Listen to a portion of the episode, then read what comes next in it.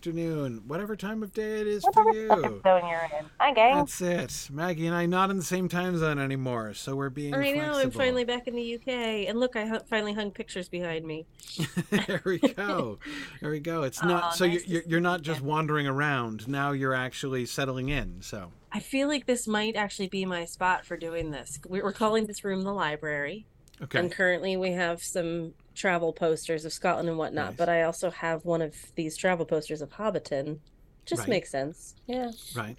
Right. Plus your New I won't show you the rest of the room. This is- Yes, Calm Lake. I won't Yeah. show you the rest of the room. This is the only wall that looks finished and tidy. yeah, absolutely. Yeah. nice to see you again. It's been a while. Yeah, yeah. So we had intended to do several more episodes in August, and then we just went on this horrible run of Maggie and I never being able to match our schedules up. He went on weeks in a vacation, then I went on vacation. I mean, just Yeah. life is tough, guys. yeah, we, we, we, we thought almost about either doing an airport episode, another airport episode, or, um, you know, Classic. Maggie was like, I could do one the day I get back, and I was like, oh man, that's uh, that's kind of hard. I did offer. I was like, Yeah. I'll do it, but I am flying overnight with a toddler, so I can't yeah. guarantee you what kind of Maggie you'll get. exactly. So it's all good. We um we are uh we are delighted to be back today kind of getting back into things today. Um and what we want to talk about today is um a, a kind of an interesting angle on um a a sort of a, a familiar but important topic the question of canon. Um the the both the sort of the definition of canon, the establishment of canon, and also even really kind of thinking about that on two sides. One issue of canon, of course, which always comes up right away when you're thinking about adaptation. Well, especially with something like Tolkien, it's a little. Um, but no, even there, even with even with um, a kind of like an adaptation of like just one single book, right, rather than you know a whole kind of series and a whole sort of thing like like Tolkien's is or uh, like Harry Potter or something like that. Um, there are still questions of canonicity, right? Like when you have a single book written by an author, but do you include things the author said, right, that Mhm. aren't in the book, right? Does that what counts as canon, right? So even even with a simpler situation, textual situation, I mean, than Tolkien's situation, there are always questions of canon and def, you know trying to define um, a what is canon, but then b the question that I'm concerned is to what extent do we care right? But um but but so so there, there's that question which is to say a very familiar question um when thinking about adaptation.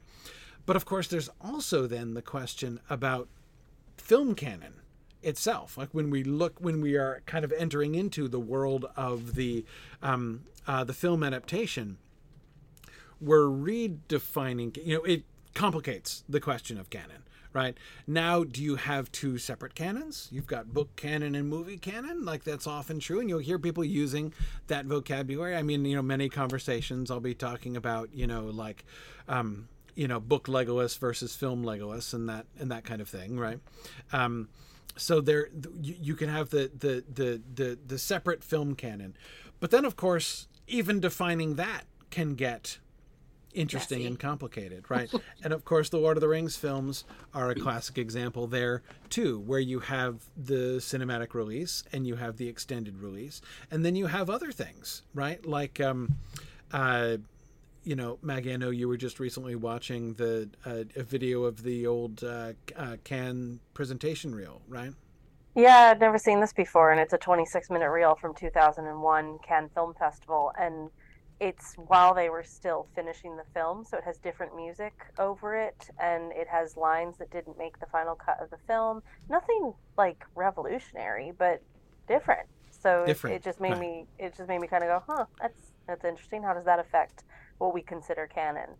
And you know, we've seen loads of deleted scenes, and we know that some things were filmed and not put in. We know that there's other content that they would have liked to put in that they didn't. So, where do we draw that line? Right. Yeah, and, and of course we have the um, uh, then we have people who are wanting to complicate the canon even further, like our friend Don Marshall uh, from TikTok, who's been agitating for um, you know second extended edition, right? Um, knowing that there exists footage you know, that did Maya, I support it too. Um, uh, If you you haven't know- heard this, he's he's basically petitioning that there's all this other footage, and he's like officially petitioning that J- uh, Peter Jackson said that he would release an extended cut 20 years from now if people still wanted it. So he's basically like, I still want it, I mean, you really still want it, yeah, yeah, yeah, exactly. Um, and so then you know what would kind of what do we do with that? You know what do we? Um, and um, so anyway, there's there's my um, uh, my big sort of my main thoughts. I mean, I, I sort of betrayed some of my thoughts about canon questions earlier when I was talking about you know the extent to which we care. And I, but I want to be careful. I don't want to be. I don't want to sound too flippant about this, right? I mean, it's questions of canon matter. Um, I think it's it's really really easy for people to get hyperfixated um, on questions of canon. What what what become essentially questions of authority, right? Like this is I'm going to define what are the you know correct and acceptable parameters of the story, whether you're talking about the print text or whether you're talking about um, you know the the film text or how that's defined. You know what is um, what is the real canon. Um, you can hear, I mean, and of course it's not just a Tolkien issue. You hear people debating this with like Marvel, for instance, all the time, right? You've got the like comic book canon, people, which is needless to say, the comic book canon is really complicated, um, and then you know you've got the the, the, uh, you know movies and TV shows, and some of which didn't really sync up, and like what counts and what gets included, and, And yeah, even and even within like the DC universe, we've got the same movie with different cuts with the Zack Snyder Justice League and the standard Justice League, and those Right. are two very different films. So which one is canon? And yes. and canon, yeah, I don't feel the need for us to discuss like what's right, what's wrong, why does it matter flippantly. It's more like, excuse me, isn't it interesting? Let's talk around why this is so much of a focus point and why it ought to be a focus point and something to be considered carefully in adaptation, but not looking for the right or the wrong. It's just taking into consideration all the different stuff. It's when canon is used by fans as ammunition that it gets real messy. When they're Yes. like, no, I know this because da da da. Right. Hang on. There's a lot more there that we gotta talk through, and it's never as simple as we think it is. So Yeah. yeah, defining canon I think is a big deal, but no definition of canon is going to be satisfactory for somebody to have a clear answer about what should be in a film. Yeah, yeah. And and I would add by the way, often it's very very useful if you're having a discussion or you're thinking about something to kind of make sure especially if you're having a discussion with multiple people to kind of like define terms, right? Mm-hmm. Like this is what we're So so I mean again to use a Tolkien example, right? If somebody wants to say I want to think about, you know, like the Peter Jackson films and the Rings of Power and their relationships with Tolkien's text. But I want to restrict that to the question of like the published Lord of the Rings, you know, or something like that. Okay, like that's a parameter. It's like an acceptable parameter. You can have a discussion within that within those parameters. That's that's totally fine. Um, it's yeah, as you say, it's when things get to the point where you want to like weaponize this, right? Like, Yes. you know, you can't say these things because you you know i've i have i have like asserted possibly even unstated right that i define uh, this in this way it's when, when you start getting dogmatic about like the only canonical tolkien work is you know the things that were published in his lifetime like that's i that's hard you know i i don't accept that definition and um uh, uh, you know, so uh, you know, but again, you can you can you can establish ground rules for a discussion, and that makes the discussion interesting. Um, but one of the other reasons why, again, not that I'm really meaning to be flippant, but one of the reasons why I don't get really invested in these questions of canon exactly, is that to me, to me, trying to establish like what is the definitive, you know, story is uh, just I, I'm I'm not very interested in that. I'm interested in To what a- end? Yeah, exactly. I'm interested in talk. You can talk about the story at different levels. Like, it's really fascinating, for instance, to look at um, the cinematic release versus the extended release. This actually is something we could even, I I think, would be a fun topic for a future one to really kind of go through in detail. Look at the look at the scene lists, right, and say because what's what's interesting there is not that again this is not it's not like a pejorative thing. Like these are the second class scenes because they're only in the extended edition or by contrast there are many people who are like the extended edition is the only real edition of those movies and the cinematic releases are dead right? Um, so you know you know different people will take different stands of that kind. But again the point is against any such stand. And instead ask interesting questions right? It's fascinating to say like okay so we know right? Um, we're, we're being given a really interesting piece of information there right? Um, and that is given what they had like just taking the extended edition for a moment as like okay this is the this is the larger the larger version right that they were drawing from. And from that they they made these choices right? We know because you know it happened right that they chose to cut certain scenes and not cut other scenes. What does that tell us? What is it what patterns can we see there? On what basis did they choose to cut you know or again what conclusions can we draw about the basis on which they were cutting some scenes uh, and not other scenes? How does the story of the film change through these cuts? And you know because they're a way it's a different story right? They're not Yeah. the same the same stories. They're not the same films. Um, and uh, it's, I think it's fascinating It is, and and the folks that get so wrapped up in what is canon, well, that's not canon. I can't love this because it's not canon. It's kind of the same attitude I think we've always shared when we were going into Rings of Power and you with The Hobbit. Like, why would you limit yourself that early on? Let's just let's just see what what happens, and then we can start talking about the levels. Because if you just kind of say this is based off of what, and then you're limiting yourself to not being able to enjoy it. Whereas Right. if you go enjoy it and then you get to pick it apart and say, oh my God, Right. that's where they pulled that from, and that's where they got that from. And with Rings of Power, that was one of the most exciting things that we So saw cool. from the behind the scenes stuff. yeah Before we didn't really have a canon. There isn't a like scripted text for this. But the the source material that they were pulling from was all that little stuff. Was Yeah. all those little references and the letters and the notes and the margins and stuff that yeah yeah and the later drafts and the yes wouldn't necessarily consider that canon, but you'd have to respect that research Mhm. because they're Tolkienists, you know? Like, Yeah. so when does canon stop mattering to those people and step into the realm of uh, respecting the research as a Tolkienist? Oh, Right. wait a second. Oh, I guess that is okay. Yeah, so why would you limit yourself? Don't be snotty about it. Let's just engage with like what's on the screen and where they got their information. When they start making up stuff and it doesn't work, yeah, then I've got some questions. Why'd you make Sure. that choice? But Sure. you know, yeah.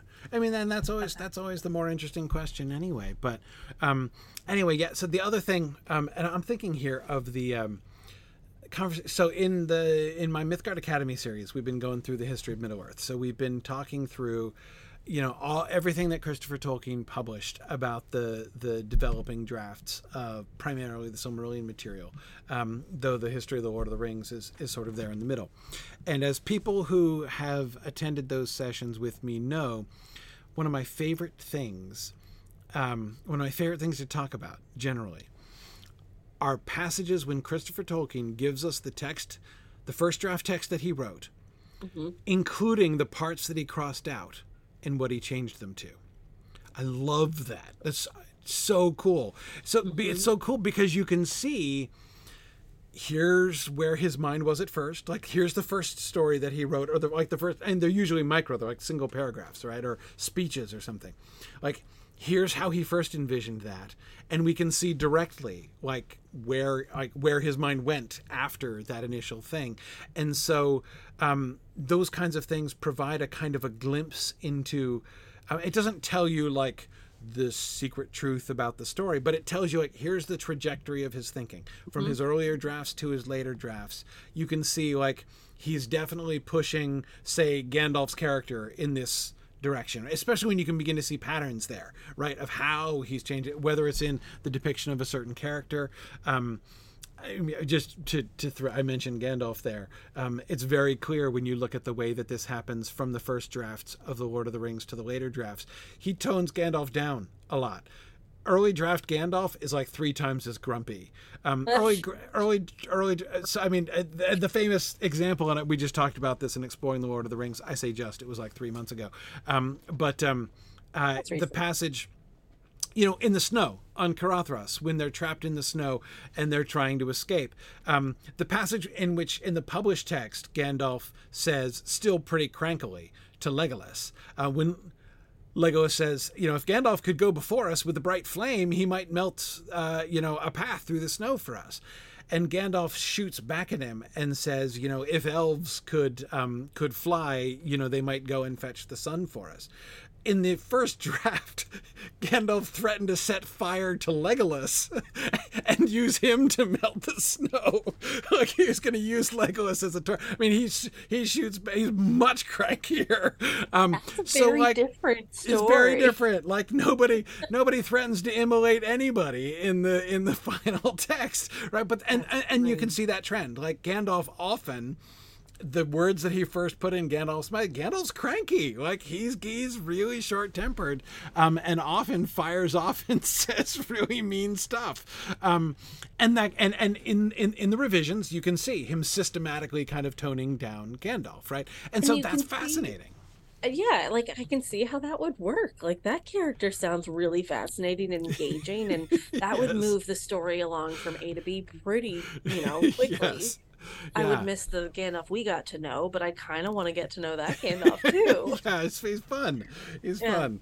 Um, so you could I see, mean... like, you could consider that canon because it was written down, changed, but I guess you know there's an argument there. So if yeah. we did see Peter Jackson creating that Gandalf, like grounded in canon. Yeah, yeah. Thanks. JJ just quoted it. The actual line was, "Even I need something to work on. I cannot burn snow, but I could turn Legolas into a flaming torch if that will serve. He would burn bright while he lasted." while he lasted. that was Gandalf's actual words in the first draft of that scene. Um, but um, uh, anyway, yeah, yeah. So um, Phil is suggesting his new head canon is that Gandalf is still thinking all those things. He just doesn't say them out loud in, the, in, in, the published text. Um, anyway, but so the, I just use that as one illustration, right? It's yeah. it, I I find it it's one of my favorite parts, as I say, of the history of Middle Earth when we actually can see the directly parallel texts, or even the places where we know like this word he crossed out and replaced with, even if it's one thing, like he crosses out one adjective and replaces it with another adjective. Like even that, I'm like, ooh, what does that show us? Like, why didn't he like that one? You know, what was the basis of that choice? What what direction does he seem to be pushing the story in? You know, replacing that one adjective with a different adjective. So. um anytime we get that sort of thing again rather than worrying about like is it canon is it official or whatever you know just just to say like what do we learn what do we learn about right. what tolkien's thinking about the story about where it came from about the trajectory um, and and so i find the same thing can be applied not can you know first that same thing can be applied to the films themselves right? When we're thinking about things like the choices that they made. Um, again not even just the choices about the relationship with the text but the choices about the film itself. That's why i think looking at the extended edition and comparing it with the cinematic edition is so much fun because you're seeing something that's kind of parallel to what i was just describing in the text right? You have the well, it's not that the uh, the extended edition is not an uncut version. It's a very carefully cut and curated, longer curated. version, right? But even if we imagine that they started with that and trimmed it down, which is not even true, right? That right. I don't think that would be how it would work. Instead, we have to imagine the whole body, body. of footage that they had, right? Yeah. And they took all of that footage and they made the one film out of it to begin with, and then they made the extended editions out of it, and then it opens up the question of um, uh, what would a, a, more you know what would Don Marshall's further ex, you know second extended edition look like, right? Um, what kind of story would that be, and how would that impact it? and that's the stuff that's so interesting of just like yeah what was kept what was changed and these are all still acceptable movies like the theatrical release is still canon. The yes. extended is still canon, and it is exactly as you said with the body of work, and that's what made me think about this Cannes uh, sizzle reel or what a presentation reel. Mm-hmm. That it wasn't anything different, but it would have been very different to see right. those lines in there. Like there was one about Saruman trying to convince Gandalf to take the ring, and we should yield it. We should do this, and we we know that's how he feels. But hearing him say it was quite a different hello, quite a different vibe. right. Right. She also just Yeah. got shaved, guys. How funny is this? She's got a skinny body and a giant fluffy head. She loves it. She's strutting around the place. Um, anyway, cat distraction. Cat Accepted. distraction. There we go. But yeah, this this whole body that we have, and you just picture like how many different ways they Yes. film things. And we've heard of actors trying 27 different ways to say a line, especially if you think comedy with Steve Carell and Will Ferrell and things like that. Like that's what we get.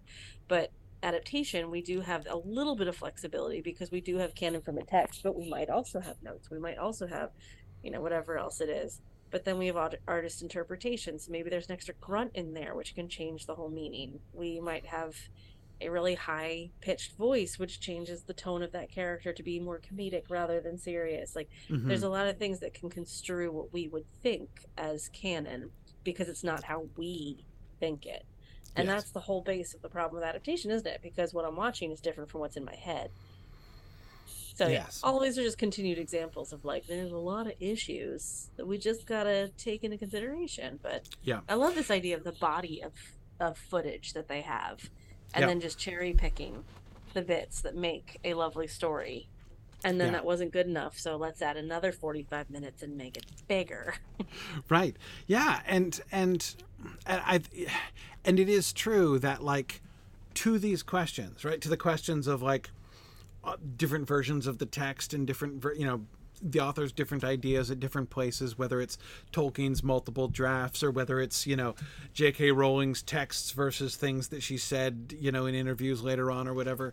Um you know so you- you've got all that stuff and and then you've got again this whole body of footage and the different ways that they shape it in different contexts and seeing an earlier kind of go at it you know in the in the the Cannes reel um but um but then in addition of course these things are these questions are also relevant to how they interact with the text themselves as well right um there is a kind of all right, I want to be, I want to be, I want, I want to be cautious and say I'm using this metaphorically, not literally. But there's a kind of continuum between. Uh oh, lost, lost I'm back. Yeah. Okay, my camera Um, froze. Sorry. there's a kind of continuum between the development of the text and the development of the film. Again, I don't mean literally a continuum as if the film is like just a continuation of, uh, you know, it is Tolkien's ideas and is a continuation of Tolkien's ideas. Uh, But but but sort of metaphorically in the sense of, um, just as Tolkien's own ideas were um, dynamic, right? Um, you know, he was thinking about these, and and you know, Rowling's every author's you know thoughts and ideas are dynamic. Um, uh, and responding to things. So too is the adaptation responding to things in the text and and and sort of coming at things. I want to come to the the example um, that Edith Aldora was saying because I think it's a fascinating one, and that is the initial when Peter Jackson got pushback for wanting to include. Um, there are those scenes in the Lord of the Rings films where The Aragorn's kind of flirting with our with uh, with um, Eowyn. The right. fish stew. We remember. Yeah, yeah.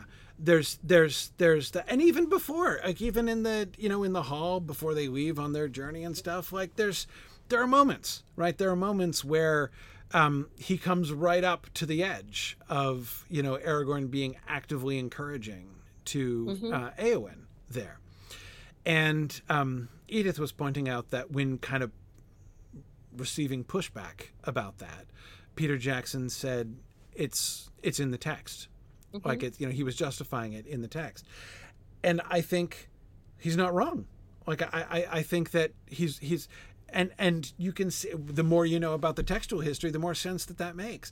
Arwen was added to the text late. The, Tolkien's original concept was that Aragorn and Eowyn were going to get married. Like that. That's why that line is there. Which, so in the text, right when uh, Eowyn comes into the room at the feast when the at the welcoming feast when they're there, and Eowyn comes into the room bearing the cup, right?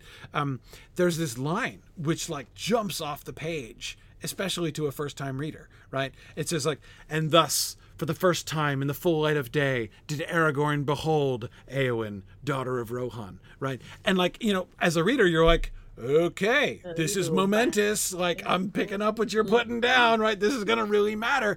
And of course, in the tech, in the final published text, it's it seems kind of a kind of a false trail, right?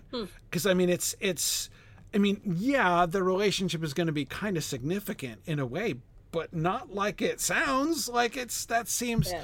misleading. I mean, he left he left that line in the text, right?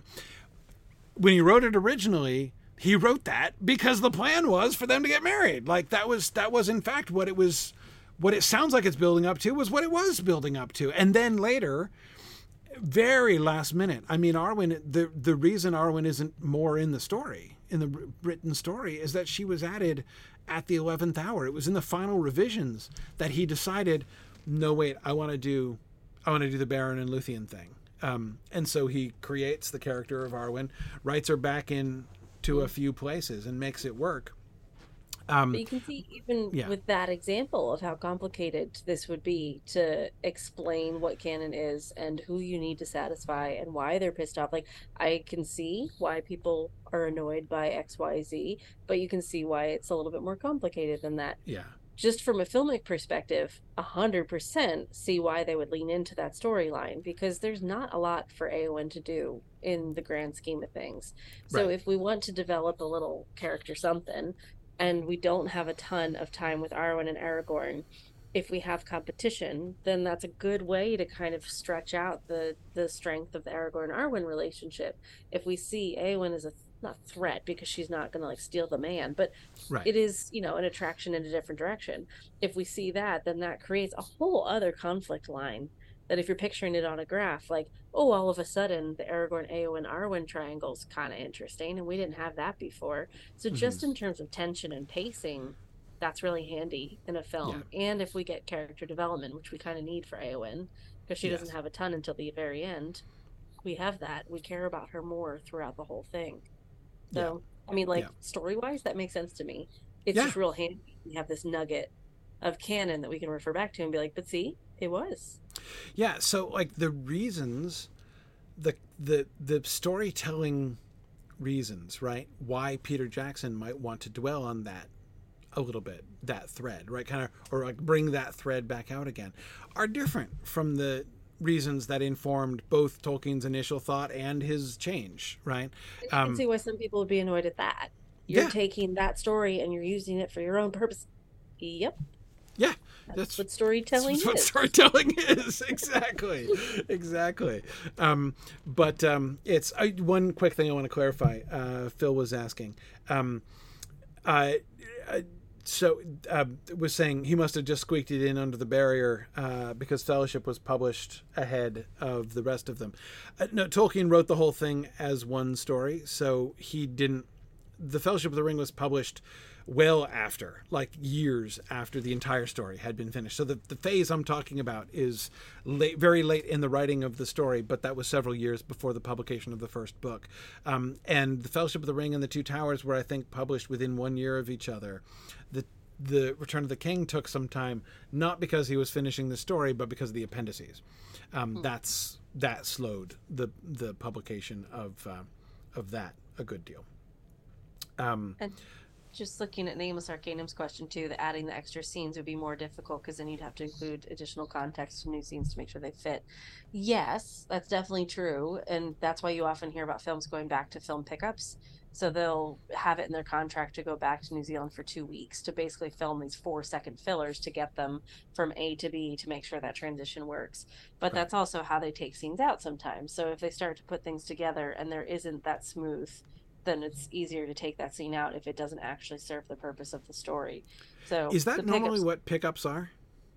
generally sometimes it's like transitions and and fill-ins or the sound was really bad on that one and we need Okay. to fix it or you know that costume piece like Elijah Wood was wearing the wrong vest how many times in the Grey Haven scene Oh, well, like wasn't it? Uh, wasn't it um, Sean Astin who did the? oh I thought it the- was think Elijah was it It, Sean might, it might have been. I can't, remember. But yeah, one of yeah them. Yeah, I mean whatever it is it's something Yeah. they picked up that they might not actually fix something like a costume they wouldn't necessarily prioritize that in a pickup but if they're already there they might as well do it kind of a thing but it's awfully expensive to just do that gray haven scene for a, a vest if you don't need to but that that that actually wasn't a pickup that they reshot that on the day that just ended up being a really long day But Right, yeah, right. pickups are usually like coming back because the audio was messed up somewhere, or we need an extra transition, or we need six seconds to see Aragorn run up those steps. So it makes sense that he got from the stables to the the hall of, of Rohan or whatever it happens to be.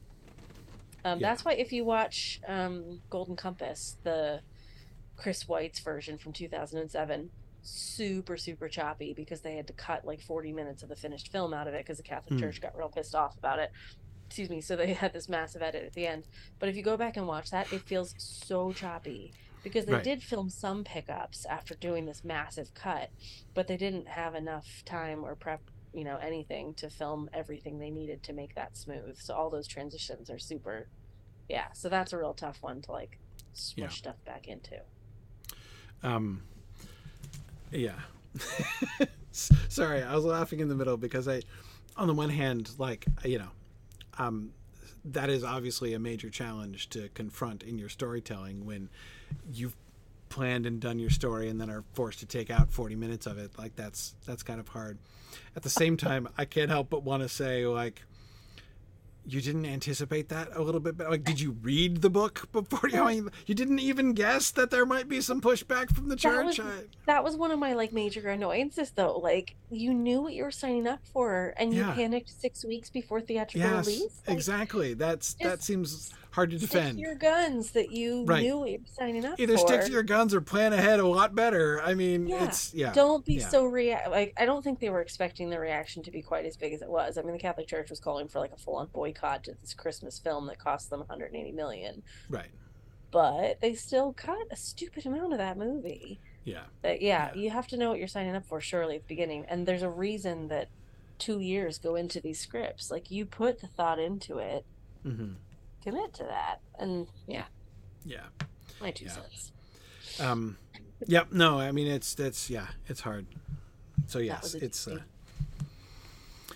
it's that's complicated but um uh but anyway yeah i, I do think that this um so uh, thinking about again canon and versions and what those things kind of tell us on either kind of end or either side of the adaptation situation but then to me it really kind of comes back to and helps to inform or not inform recontextualize really the frontier between them like the inter you know the the inter the way in which Hmm. the film story interacts with the book story on the other side which is a fun relationship, you know, and and I I fully support the loving the book and loving the film, and they're allowed to be two very different things. Like a friend recently just told me that her daughter's going to be Hermione for Halloween, and I not Hermione, Ginny, and I said, is it book Ginny or is it film Ginny? Like dead serious, because those Right. are two very different characters in my head. right right So these are important questions, but both of them are valid. It's just you know, where's your source material? mm-hmm mm-hmm yeah I think Yeah. what's also fun to play with with canon and adaptation and all of this is how other content worms its way in. Like how mm-hmm. we find out about other content and where the role of like DVD special features fit in to explain some of this. yes And Corey and I have talked about this a lot because we so miss DVD special features because it explained so many things. Even for like a cheesy rom com, I so enjoyed the making of because you would hear the process of the story and how the story came to screen. And that Yes. process can be so informative, especially in an adaptation. Why did you change those things? Why did you think this was important? Who were you trying to please? You know, all that kind of stuff.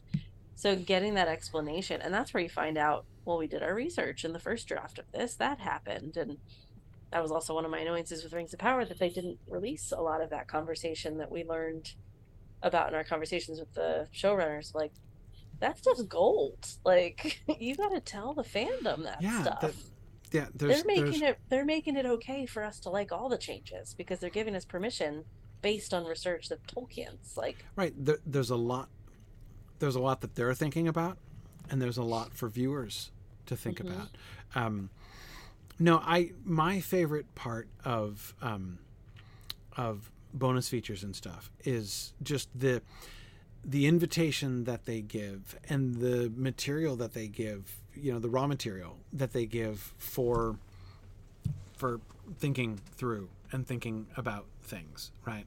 Um, one of the thing one of my own kind of um, uh, well, it's, it's a little bit of a pet peeve, is when people appeal to things that artists, whether it's authors or filmmakers or whatever, like they'll say something about, you know, this was my intention or this is what I was trying to do or something.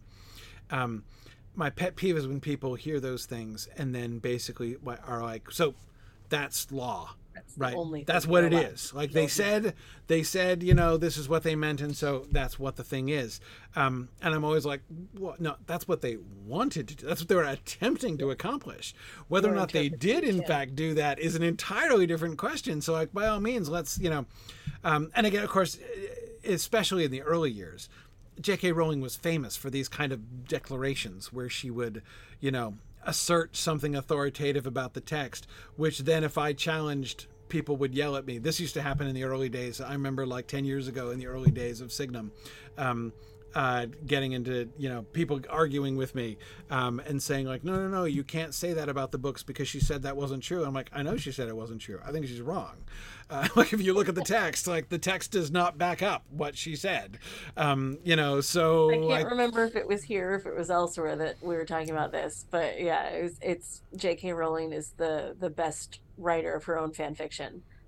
yes yes creates her own storylines to fill in the blanks of her own past working Yes. to suit her own situation where she is. Right. Yeah.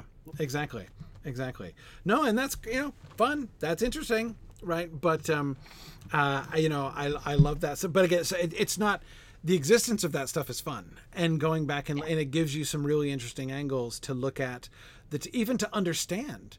Um, the de- again the development of thought. No author's minds are static, right? So, you know, in some ways, I find it even more fun when the thing that uh, an author says later on is different from what you can clearly find in the text, right? Because it shows you here's the direction in which um, uh, in which their thought is working. I can give a I can give a Tolkien example of this. Um, a Tolkien example of this is the essay on the the essays on the Istari and the Palantiri in Unfinished Tales. So let's go with the Palantir. So he wrote this whole essay about how the Palantiri work, right? So if you have one of the seeing stones, how does it work? And he talked about like, you know, what it can and can't do and how like you've got to like position yourself from a certain angle in order to see things and what you can see and what you can't see. Um, and although none of those things are technically con- he was very good at making sure that there was no like technical contradiction to anything that was said in the text. It's pretty clear in my mind that um, you know when I read the text and how the Palantiri are handled and treated and what people see and don't see and how they look at them and stuff um, that it doesn't really fit what he describes later on. Like that's it's not he's he's describing something which is just it's it's just it's not really the he's elaborated it in a particular direction right um, and honestly I don't love the direction that he went with it. Right, I kind of prefer the way that the like the Palantir. They're much more mysterious. They're much more magical. Right, they're much less mechanical. Um, it's all about you look into the ball, and it is like you're exerting your will and all these other things.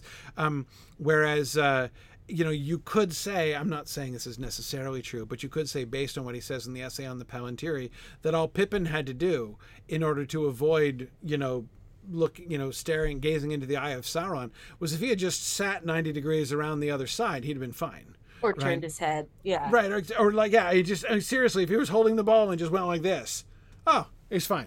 No Sauron in that direction. Right. Uh. And it's like, no, no, that's not, no, that's not great. That's, that's, that's not as interesting a story. Right. But, And but, and but think he- of that on screen too. That doesn't work as well. no, Yeah. it doesn't. It doesn't. Um, but but see, here's the thing. Here's what is interesting about it. Again, I don't love the essay on the Palantiri. Like, I- the story of the Palantiri that we're getting there is less interesting to me than the story I think that we get in the uh, in, in the Lord of the Rings. But what is interesting is that it shows us some really fascinating things about the direction Tolkien's mind was going at that time. Right in the 1960s, when he was writing that stuff what was the kind of stuff he was thinking about and what we can see especially when we combine that with other things that he was writing during that that time in the 1960s, we can see one of the one of the primary trends is that he's doing systematizing, systematic world building, right? How do things work and how do they fit together and how can I make sure how can I define those things and make sure there are no inconsistencies? He loved that, and he lo- he increasingly loved that over the course of his life. Um, he kind of really got into that. This is why, of course, in the nature of Middle Earth, we end up with mathematical tables, right? Tolkien doing all these mathematical tables about uh, um, elf growth, gro- elf growth and reproduction rates, um, because he was working it out, right? He wanted mm-hmm. the system, he wanted to figure it. Um, anyway, so that's interesting. That's good to know. And similarly, you know, I think that we can see some things, we can see some patterns too in the kinds of things that J.K. Rowling was saying later on compared to what she wrote in the original books. You know, um, how she wants to see the you know the diary of Tom Riddle. Um, in retrospect, right, from her later perspective, compared to what we get about the Riddle, the, mm-hmm. the, the Riddle diary, um, you know, in uh, in the Chamber of Secrets. So anyway, there's there's a lot of things that we can that we and that's fascinating. That's really cool. Mm-hmm. Um, but again, it's it's the it's cooler if you're able to be a little bit flexible with it and you're willing to kind of see that. And of course, the corollary to that is when you're doing an adaptation, all the stuff is fair game. Yeah, you know? all of this is on your table, and you know, there's so many different levels as we keep saying. But I feel like what you're what you referenced is so important and that's about your own relationship to the text mm-hmm. and how flexible you're willing to be when engaging in an adaptation but i think there's also this element of the creator and our relationship with the creator because so much of it comes from a place of defense you know like why are you taking my favorite book and right. it, like you don't get to do this i know more than you know right. so the right. loss of special features drops the ability to have that relationship. I think like the majority of why there's so many reasons why we love the Peter Jackson trilogy, and there's a lot of reasons people are not happy with it. But the reason I think that it was so successful is because he lifted that curtain so thoroughly and allowed us to become not friends with him. He wasn't looking to be a buddy. He was looking to show us how yeah. much he cared about this and the detail mm-hmm. and the work he put into it. It was almost like he was reassuring everybody at every step of the way, but he never came off like he was reassuring. It was just, look at how much stuff I love, you know, and that enthusiasm, it's identifying as a fan. So if you can identify with a fan, as a fan, like a fan, you know, show your research, then you're allowing that relationship to happen. The loss of DVD features, now we only have corporate polished interviews on late night TV and right or marketing same. snippets on YouTube channels. Yeah, or like yeah. really structured 10 minute interviews on Twitter right. or whatever it happens right. to be. It's it's not the same kind of dynamic we get as hours of content. Like, right. you know, you're saying my favorite part. My favorite part of well, I have two favorite parts of, of bonus well, three favorite parts. Gag reels were great. I miss gag reels. um I loved the making of stuff because that showed the detail and you know, this whole race comes from this region, so therefore everything's going to be really rocky and earthy and right, leather. Right. You know, I, great, show me that. Commentaries. Oh, do I miss commentaries? Like the Peter Jackson trilogy, mm-hmm. I feel like I learned more about filmmaking. I mean, it was fun to listen to the actors' commentary because they were just really fun, but listening to Peter Jackson and Philippa like go through the trilogy and just sit like we were sitting next to them. I think I learned more about filmmaking doing that than I did in my PhD. right. Right. Right. Yeah. Um, that insight was so good. Yeah. And it just it just it allowed us to love it. It gave us permission to be like, "Oh, these guys do know their stuff. Great." Yeah. I, I do I do think again one of the effect of having less of that kind of material available to us in the streaming era than we did in the DVD era is I think it also creates a kind of well I want to say a false impression a false impression of kind of take it or leave it about the story right? Like with if you don't pull back that curtain if you don't get any glimpse into here is the work that we were doing and uh, you know unfolding our story. Here's the story that we were trying to tell and some of the ways in which we were trying to do it. Here are some of the things that i think about the source story and how we wanted to relate. I mean if you don't if you don't get any of that then what you get is just this um, you know kind of monolithic here's our final you know here is our version of you know whatever the original source material was right? Kind of like take it or leave it. It can Take feel leave it. almost like aggressive, you know, Yeah. right? Like uh, we've redone Ours it in this different. way, and this is better or whatever. You know, I, or sometimes people will. I mean, it sounds to me anyway that some people will assume a kind of almost oppositional um, stance, right? Like they're, I don't know what, claiming it or trying to take it over or something like that. Um, where again, you can you can you can hear much more, uh, in a much more nuanced fashion. I think um, you are prompted to think more in terms of seeing this as a a product of a, a sort of a dynamic and creative interaction with the original. They are telling their own story. They are doing their own thing. Um, but um, But they're kind Uh, of inviting us along on the process Yeah. as opposed to challenging it. yeah, and I think that it's it kind of creates kind of creates an obstacle. Like for instance, people who feel and again I'm just this is a conclusion I'm drawing from hearing how people talk about these things. Like they have to choose. Right? Like, you know, I um which seems also to me well, it's not exactly the same issue. When people talk about an adaptation ruining the original for them, you know, again, it's it's that same kind of like Why? they're. Yeah, I, Why yeah. would you let that happen? I've never Why? understood it. I can't. I just I've tried and tried to put myself to imagine myself into the Mm-hmm. position of like, but I can't. I can't think of a single th- like source like book that I've loved that a bad adaptation has actually ruined for me. No, I, I'm just I like mean, if Again, I mean, do I need to bring up The Dark is Rising yet again? Like, I mean, if we Right. want to talk about adaptations, but that has no rec- reference to the book for me at all. It's so far gone. Why would I attach the two? No thanks. Yeah, I mean, there have been times when I've seen an adaptation that was really bad, and I- I'll, I'll say something like, "Okay, I'm going to go back and reread the book to kind of cleanse myself, right? To kind, you know, to kind of refresh Bring my, uh, uh, you know, my my my mind, and you know, kind of, you know, clear my imaginative palette of that." you know very unpleasant and and uh, uh, you know very very poor adaptation um, uh, but that's you know that to me that's the most of it like and I've, i can't even imagine going back to the book afterwards and finding that i now love the book less because i didn't like that movie or whatever. I just it's hard. I, I wish i understood that better. I do. If anyone who is watching has that experience and can say anything to help me understand it i i i, I mean i can see how visual images could creep in, right? Like, mm-hmm. the, I mean, one thing that I can imagine is having your own, you know, like you picture the characters in your head, and after you see the movie, now you're picturing those actors and, and it, you know, your own imaginative landscape from your own, um, you know, your own internal adaptation has been replaced by that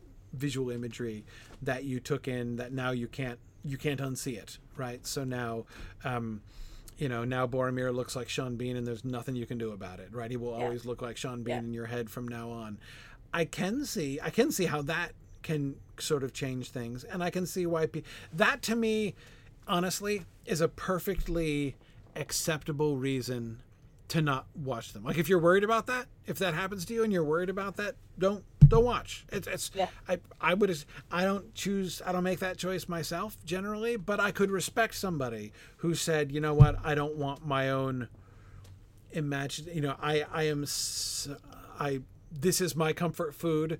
I love going to this imagined world that I have in my head when I read this and I don't want that um, you know, sort of trespassed on by these other image, these other intrusive, alien to me, you know, to my mind, um, visual images. I could respect that. I think. And Um, yeah, but yeah. and and and like and I definitely get the like, you know, if you go re-engage with again, if you go and re-engage with your book again, like I generally I love it uh, so much more because it's like, oh my god, this is this is what I signed up for. Like it's like going back to an old friend, you get all those details, and it's like, oh yeah, this is the good stuff.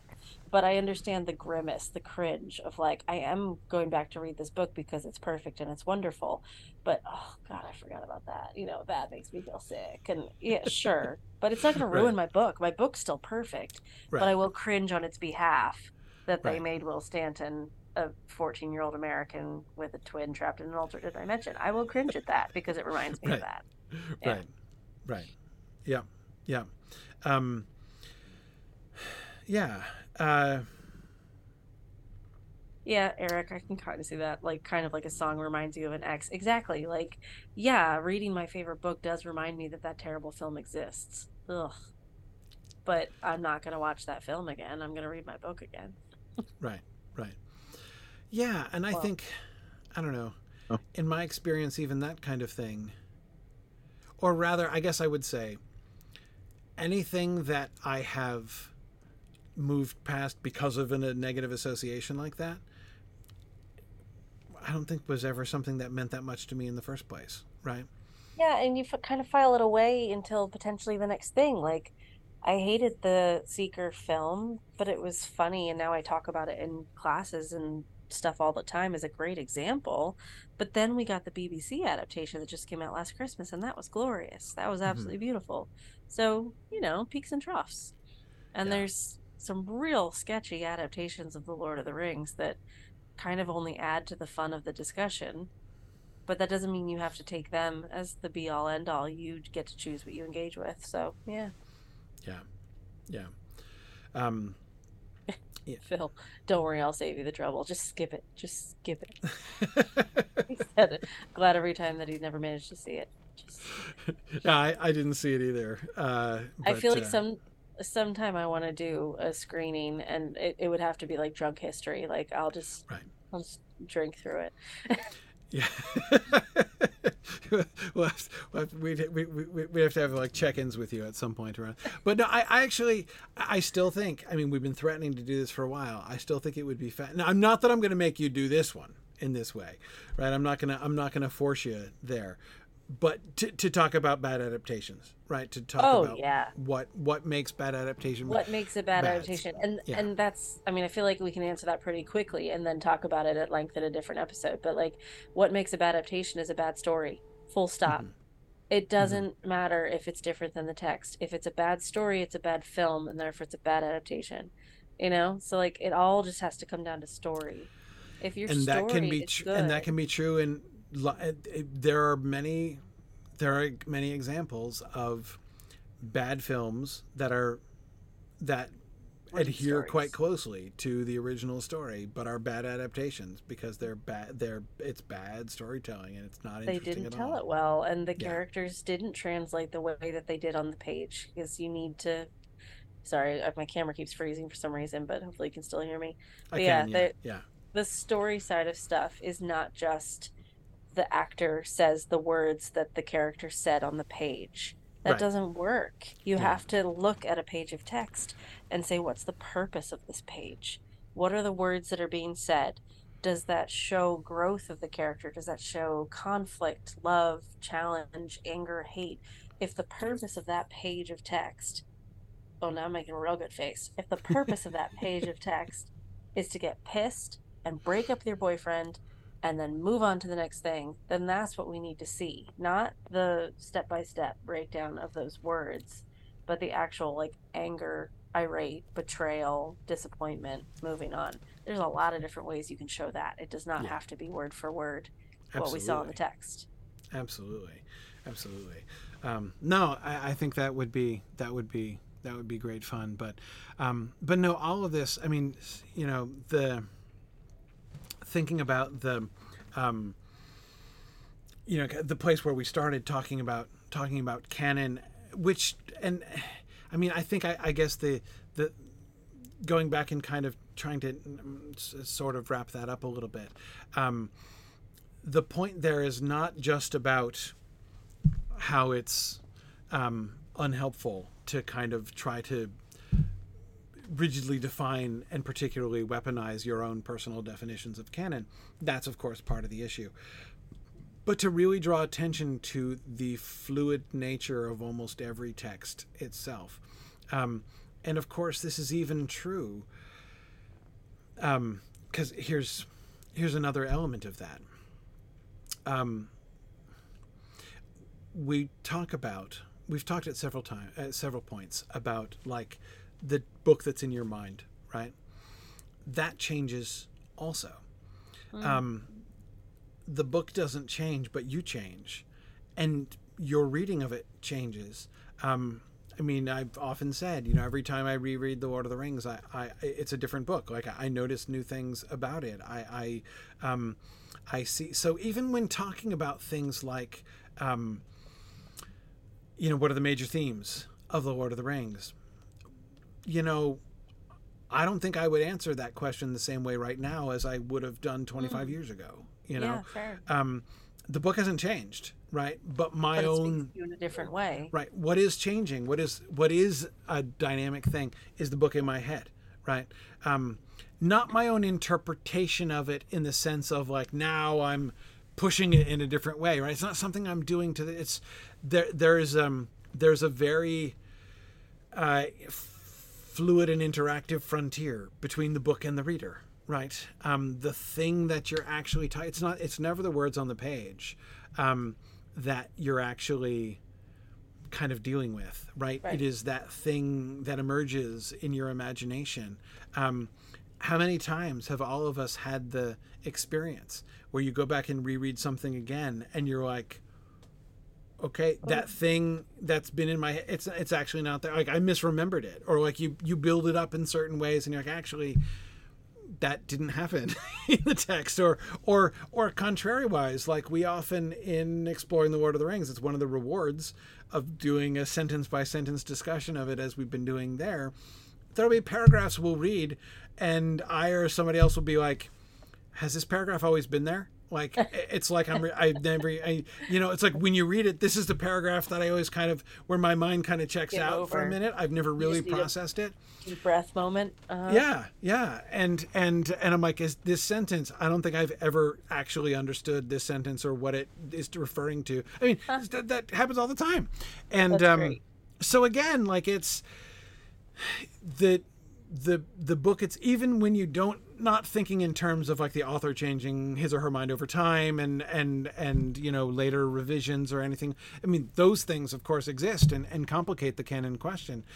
But really the crucial and important thing is that what the book is what the story is it's always about how we interact with it. And that's why when you reread a book that you love, you have it's a similar experience, right? But it's never the, exactly the same experience twice. It's not just like I want to go on the roller coaster a second time, right? It's it's it's new, it's different. Um, of course, even the roller coaster the second time isn't exactly the same as the first time, but nevertheless, um, it's it's uh, it's and so again, this is just this is why the more you think about this stuff, the more you come to to, to think about not only storytelling but story reading right and story reception and how those two things work together and how how how fascinatingly fluid these frontiers are. Um, this is why i find adaptation so much fun to think about because really like that is a in a sense what we're getting or almost what we're getting what what the movie maker hopes we're getting is somebody else capturing like their version, right? Like this is what they see, this is what they feel. So even even when people are like these are the most important themes in Tolkien and they didn't hit on those themes, so it's not it's not really true to Tolkien. On the one hand, I'm very sympathetic to those arguments, and goodness knows there, are, um, you know, there are themes I would thump the pulpit for, you know, when it comes to saying like this is really you know you're really getting Tolkien and what matters in his world and you're or you're not getting I mean this is what one of the primary things that I dislike about the adaptation the the the video game adaptation the Shadows of Mordor and Shadows of War games um, so I mean, you know, I I totally get that. I, I absolutely respect it. But like footnote, at the same time, you know, that they see something different from me is interesting. And, you know, we can kind of get outside our own it, it helps us to get outside our own heads. Looking at adaptations draws our attention to this stuff more and and and thinking about these frontiers Yeah. and how um, And- all of this is really fluid and, and interesting. and thinking about the different ways to kind of interpret it as well. I mean, we're talking about the same film at various points in our own lives, or the same book at various points in our own lives, or sometimes the directors go back and reshoot things because the technology's better. So it's the same story, but with better, eh, you know, getting that out there.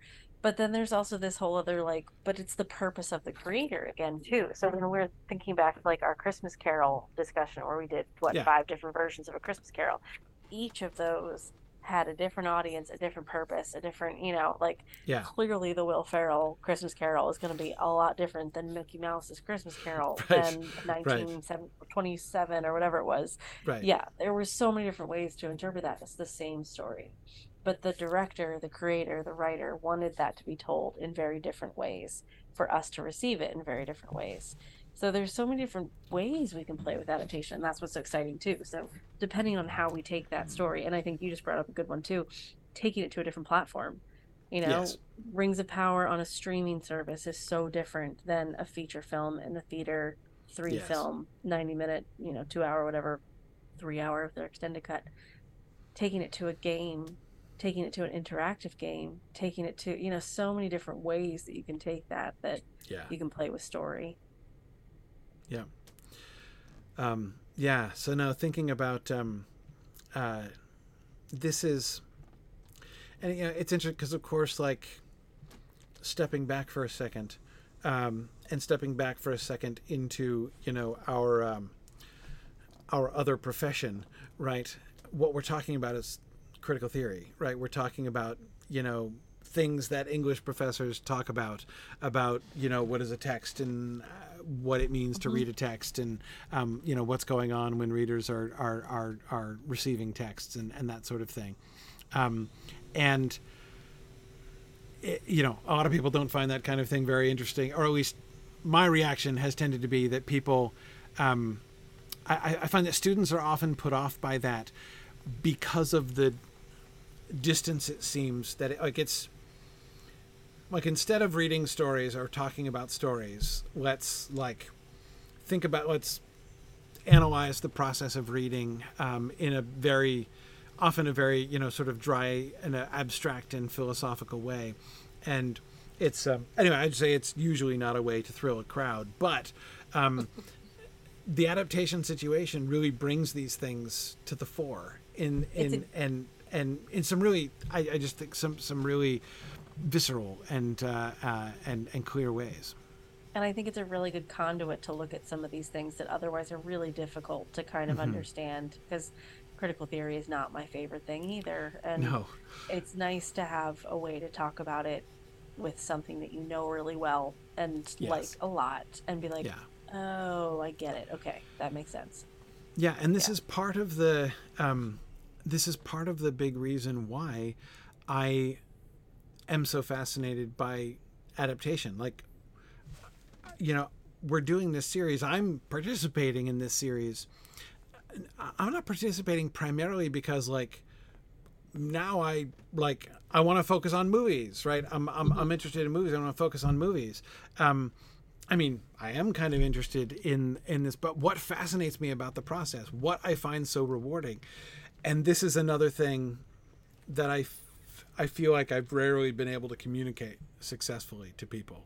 Um, I get really annoyed when people tell me, like, you shouldn't even watch that because it's bad, right? Like, it's okay. I mean, You mean like I just told Phil? Just well, don't skip it. you know, it's All right, let me rephrase, Phil. You can watch it because then you're knowledgeably dissing yeah. it with Oh man, yeah, exactly. But But actually, but that's a really like I scream at people all the time when they don't read Harry Potter, but then say it's just a kids' book, so they don't want to read it. Exactly. Like, yeah, well, at yeah. least watch it so you can knowledgeably disengage with it. yeah. Well, and and but more than that, like I love talking about adaptations, good or bad. Like that's not that. Yeah. It's this is one of the reasons why it doesn't matter to me. I mean, Maggie, you and I've had this conversation many times throughout the whole Rings of Power season one experience, and we kept uh, the question everybody comes back and asks immediately, right? Like, you know, how did you like it? How did you like it? Is it good? Yeah, How did you like yeah. it? Do you think it's good? And I'm like, I, look, I don't care. That is not my question. not- I'm not interested in that question. I'm not even interested in the question of do I like it. That's not for me. That's not my primary question. The question is like, what's happening? Let's think about it, right? Let's, and I love it. Not because I love the shows, not because I love the movies, but because it's like in themselves, like many of them I do love and I am really interested in. But because I have learned so much more about the books, I- studying, thinking about Tolkien adaptations, good or bad, um, that I've you know done over the last ten years has helped me to understand Tolkien so much better.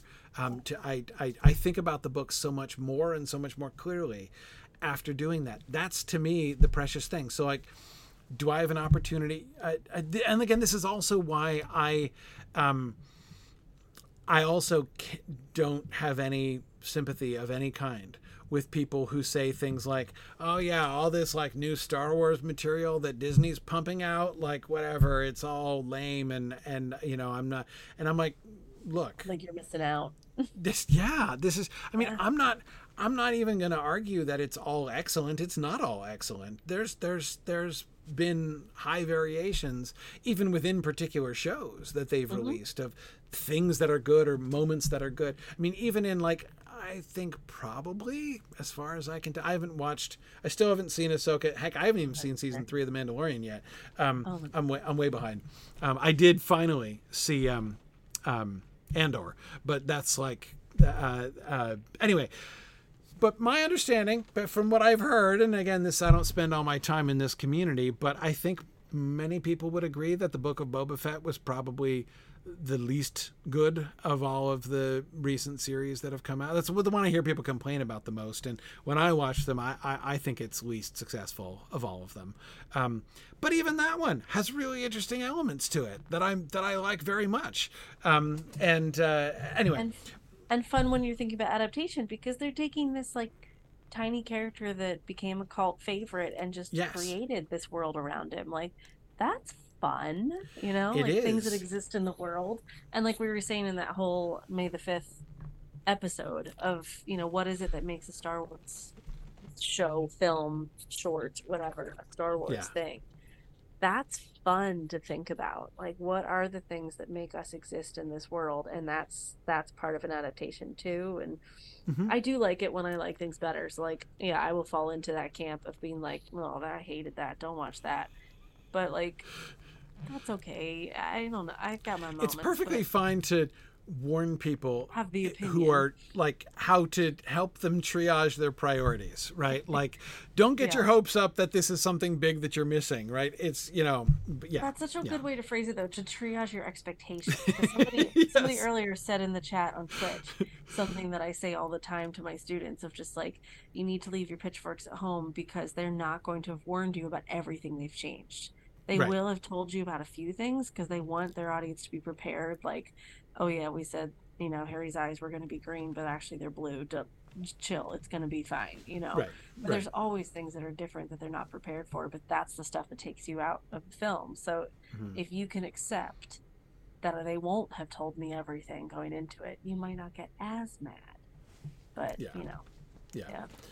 um yeah exactly but again like the people who say like oh i just wish disney would stop producing new star wars material and i'm like I don't. I don't like this. Bring This there's there's really it's you know and the Marvel stuff like I I I'm I'm I'm I'm ready. Like I'm ready I to. wish I had more time though. I'm so behind. But yeah, it's trying to keep stuff. up is is a challenge. Um, And like there, it is a challenge for a fun reason because there's a lot of good stuff. But I genuinely do miss there being less stuff. Like Yeah. I, I don't want to stop more co- from coming for all the things we're saying. right. But remember when we just waited for the next Marvel film and I literally waited? Like I would show up at midnight because I had waited months for this. right. Right. I loved that. Yeah, so Yeah. I do miss that because there's so much. There is there is there is a lot. Um, and but and but and this is why like I'm you know I've heard people express you know there's a a fairly broad sentiment and we've talked about it before that there's a great deal of Tolkien stuff coming that in the next 10 years we can expect We a lot something which about. compared to the last 10 years will look like floodgates opening and um, a deluge of tolkien material whether it be in uh, video game in streaming television in feature films Films. um, both live action and animated and you know all kinds of different things. Um, there's there's going to be i and i i think that is almost certainly true. There's going to be lots of stuff that's going to come. Um, and i've heard people express dread about that like or trepidation right about i'm ready. I'm ready because I, I bring it. Absolutely bring it. Because again the more the more there is to think about the more there is to um, i mean i'm i am um, i'm again i haven't gotten to it yet the ahsoka series but i'm looking forward to it because I just finished watching Clone Wars recent, you know, relatively recently in the last six months, and I Ahsoka was my favorite character from Clone Wars. I thought she was a, a fascinating character through the whole show, and um, and so I I'm I'm not because I'm expecting I'm going to get the same thing. It's different people. It's a different format. It's all there's all kinds of things that are different about it, and yet I'm going to be really interested to see to compare and contrast, right? And the way in which we get like the kind of the, the the triple interaction between the new Ahsoka series, the Clone Wars, which is where Ahsoka's character began, you know, was was developed, and the original Star Wars series, right? The kind of triangulation between these and things. Mandalorian, she's there too. Right. Yeah. Exactly. Um, I, I, so cool. So inter- such a rich, like intertextual si- situation, and I can't wait to uh, to sort of see how that how that comes. And I did watch I did watch Rebels, uh, uh, uh, Druid's Fire, so I'm good. I'm good there. Um, And that's Yeah. what's so fun with all the you know transmedia storytelling is the the phrase that's often attached Yep. to this when you're telling Yep. the story across different platforms. And that is what's so fun about this. When you do get a mention from that cartoon that's then played up in that game, which actually comes from that comic, like that's fun. And yes. I feel like it's all like choose your gateway drug, right? Like it's just which which is your point of entry to this thing, and then if you Mhm. want to engage with more, you have so much more that you can engage with. If you want to stick with your just your graphic novel, you're going to be so happy, you Right. know. Right. But it's going to be awfully fun for the next couple of years. Like, of course, I have some trepidation because I I do I think have more of an evaluator reaction than you do, where I'm just like, I hate that. That's fine. I've accepted that. I'll still Yes. talk about it, but Yeah. yeah, Yeah. so like I do have some trepidation about some of it, especially because so much is coming out. I think the trepidation I have is like not the the politics, but like the egos that might get involved. I feel like there's going to be like when uh, Rings of Power came out and the House of Dragons was out at the same time. This is all marketing and publicity. All the marketing and publicity was just a competition. Like who's Right. going to win or who's better. Rah, rah, rah. I don't want any of that. I just Right. want to look at the content. So Yeah. if we can avoid the marketing mess and the drama and the soap opera that they blow up, and we just get to engage with the content and maybe the fandoms because I love that part and the creators. But Right. Right.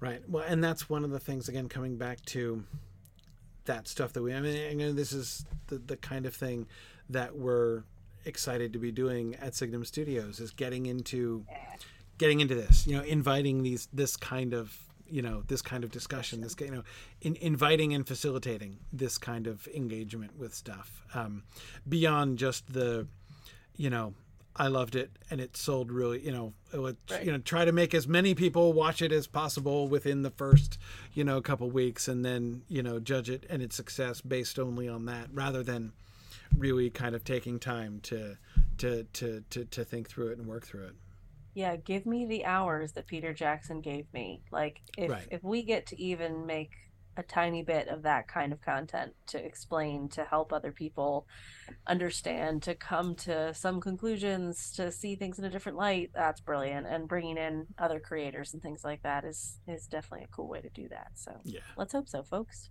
Yep. Absolutely. Yeah. Absolutely. i know. I miss it. Yeah, yeah, for sure. Um, well, we're getting towards the end of our time here. Um, I know we're not going to be able to meet next week because uh, you're going to be busy next week. So Yeah, my daughter's having surgery, so everybody send all the good vibes. She'll be fine. It's routine, but it's not going to be fun. So Right. send all the good vibes. that never is. So um, And the following Thursday, I'm hoping to be we'll, we'll be home, and I think I could use a little normalcy. So let's hope the following Thursday is fine. But yeah, yeah, Yeah. Um, so in one or possibly two, hopefully one week um, uh, after that is to say. yeah, um, not next week. week not after. next week. The next week. The next week. Um, we'll be back. Um, so it'll be the first Thursday in October. I think is what that means. So yeah, first weekend in October we will be. Um, um, we'll be hoping to be back, and uh, and and and and we will Sure. see. We will see what there's a, a bunch of things to talk about. Um, uh, we would um, we've discussed talking about uh, the Barbie film, which I did get to see in August. Um, I think that would be interesting. That was a fa- I, I find that such a fascinating adaptation Well, concept. you- yeah. and you blew my mind with. I don't know if you want to say it here. What what you compared it to? Because Oh my goodness! That not like I'm almost ready to treat 2001: A Space Odyssey as a source text of the Yeah. Barbie film. I and mean, now like that he said it, and I'm like, I see it. it's, but I mean, I yeah, not. I was blown away by that. Um, um, yeah, yeah. So that was one of the things that I'm like, okay, I did not see that coming, right? I did not see uh, that particular um, that particular. Anyway, so there, there's all kinds of there's all kinds of fun stuff um, going on there, Uh, and, we'll, and there'll be more Tolkien. things. Autoflagellator says some Love, Lovecraft adaptations might be interesting. Well, I happen to be teaching a class on that right now, so the right. end of the semester, um, is- we're we're putting some new lectures into the the Signum University Lovecraft course. Um, there's five new lectures, so we've done two, and there's going to be three more at the end of term. And the three at the end are about the new adaptations because there's been so many that have come out since 2015 when that course was first written. That yeah, it's going to be a heck of a lot of fun. So we're doing Lovecraft Country, we're doing the BBC radio drama, we're doing a whole slew, Color Out of Space, a whole slew of stuff. You know what? So yeah, you just to like randomly segue onto that, that topic for a few minutes. You know what fascinates me about Lovecraft as both a cultural phenomenon and uh, um, and an adaptation question? Lovecraft seems to have worked its way into the into like the consciousness of our society despite the fact that there have not been really famous adaptations made of it like it's there's not been like a big lovecraft movie that has like you know li- like the, there's no parallel to, Lord, to the lord of the rings films right where like now tolkien is in the modern consciousness and you know because thanks to the peter jackson films in ways that it wasn't before um, Yeah. uh, there, there's been no parallel with lovecraft there and yet everybody knows the name Cthulhu, right? Um, people use words like eldritch, right? I mean, there's so many Lovecraftian things. Like Lovecraft has kind of like wormed his way into the culture, and yeah, I yet, feel yeah, yeah, I feel like that's more of his thing. Like yeah, here's my hand in the air. I honestly didn't read Lovecraft until I taught the course a few years ago. like I, it was not my thing. I didn't engage with it. Once you engage it, you're like, oh my god, now I get it because it's Yeah. everywhere. I think Yeah. Lovecraft was just the, the one that wormed his way in. So he was the foundation upon which everything was built. So he gets all the credit, I think. Like Lovecraftian is now a term that we're really Right. familiar with. But it's not actually what he did, it's what he inspired. Like, I think what he created is so influential in what came after it that it's the Neil Gaimans, it's the, you know, the other Yes. ones that, that built off of that. That you're like, oh, because it's not sci fi fantasy, it's this weird, you know, creepy Yeah. sci fi element that's exactly. cosmic. That, and that's the thing like i think that like not only has there not been like a major famous lovecraft adaptation people don't even read much lovecraft like No. it's like how did lovecraft become so famous with people with no famous adaptations and people not even reading the books right but i i, I agree i think that that progress like over time um, it's not that we read Lovecraft, we read things that are influenced by Lovecraft. I totally think that Druid's Fire is correct. Dungeons and Dragons is one of those things. Like a lot of Lovecraftian elements were worked into, especially the early editions of D and D. Um, not Gabriel's just particular things like um, like like mind flayers and such, but but a, a, Mm-hmm. a good deal of the sort of larger ethos or questions. Anyway, but yeah, I And think so. Gabriel's going to talk about that too. He's going to talk about a bunch of the games that have been, you know, brought into play recently with Yeah. that. And meow, indeed, I think you're right. Holly, Hollywood took the Lovecraft and just ran with the concepts because the concepts were so universal, but Yeah. so clearly defined by Lovecraft. Yes. Also, because if you go back and read Lovecraft, it doesn't hold up well, which was my whole second lecture. He's a real problematic author. he is so- a problematic author. There's a lot of problems in his writing. So we don't actually use much of his writing, but his concepts are timeless and universal. So it's taking Yeah, like, the what- concepts are ti much more timeless than the stories. The stories are Yeah. very not timeless. Yeah, they're no, very they're not so good. they're very not so good. dated. Mm-hmm. Yeah. Anyway, but yeah. So yeah, you should bring that one in. Yeah, yeah, it'd be fun. Come join our So- Lo- come join yeah. our Lovecraft class.